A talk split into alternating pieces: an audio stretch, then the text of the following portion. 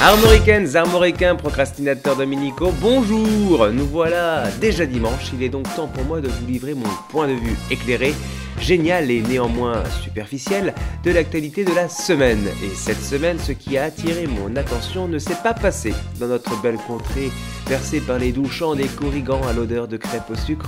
Non, ce qui a attiré mon attention s'est déroulé au Palais Bourbon, dans la maison des députés de la République, à Paris. Remettons les choses dans leur contexte. Qu'est-ce que c'est qu'un député? Eh bien, c'est une personne qui représente environ 130 000 autres personnes dans une assemblée qui se réunit hebdomadairement dans un hémicycle. Cette personne est élue pour porter la parole de ceux qui l'ont élu.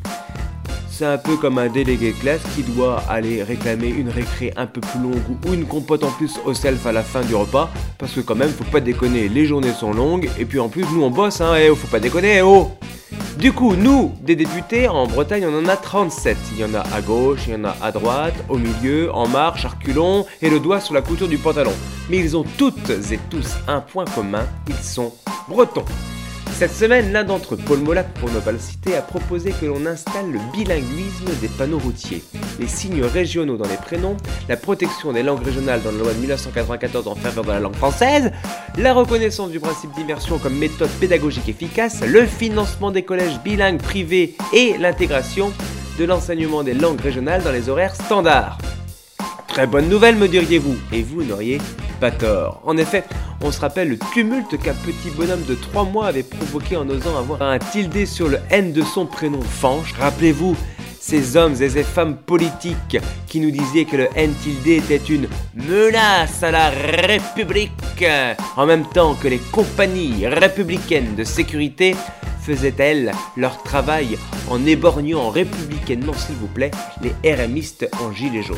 Voilà donc qui est réglé. On va pouvoir enfin un peu reconnaître les langues bretonnes, galaises, alsaciennes, basques, sans oublier bien sûr les langues des dom-toms dans notre beau et grand pays des droits de l'homme, le seul pays européen avec la Grèce qui n'a pas ratifié la charte des langues régionales. Non, il n'y avait pas de vanne là. Bon, la bonne nouvelle, c'est que oui, euh, le texte est passé en partie, la mauvaise, c'est qu'il n'y avait même pas 50 députés dans l'hémicycle. Alors, habitants des circonscriptions de Hansny, Rennes, Dinan, Lannion, Vertou, Fougères, Saint-Nazaire, Pornic, Châteaubriand, Clisson, Châteaulin, Machecoul, Hennebon, Saint-Brieuc, Guérande, Brest, Redon, Morlaix, Landerneau, Quimper, Pontivy, Landivisio, Nantes, Auray, Vannes, Vitré et Lorient. N'hésitez pas à envoyer un petit mail à votre cher député pour lui rappeler que c'est avec la mémoire du passé que l'on peut construire aujourd'hui un meilleur demain.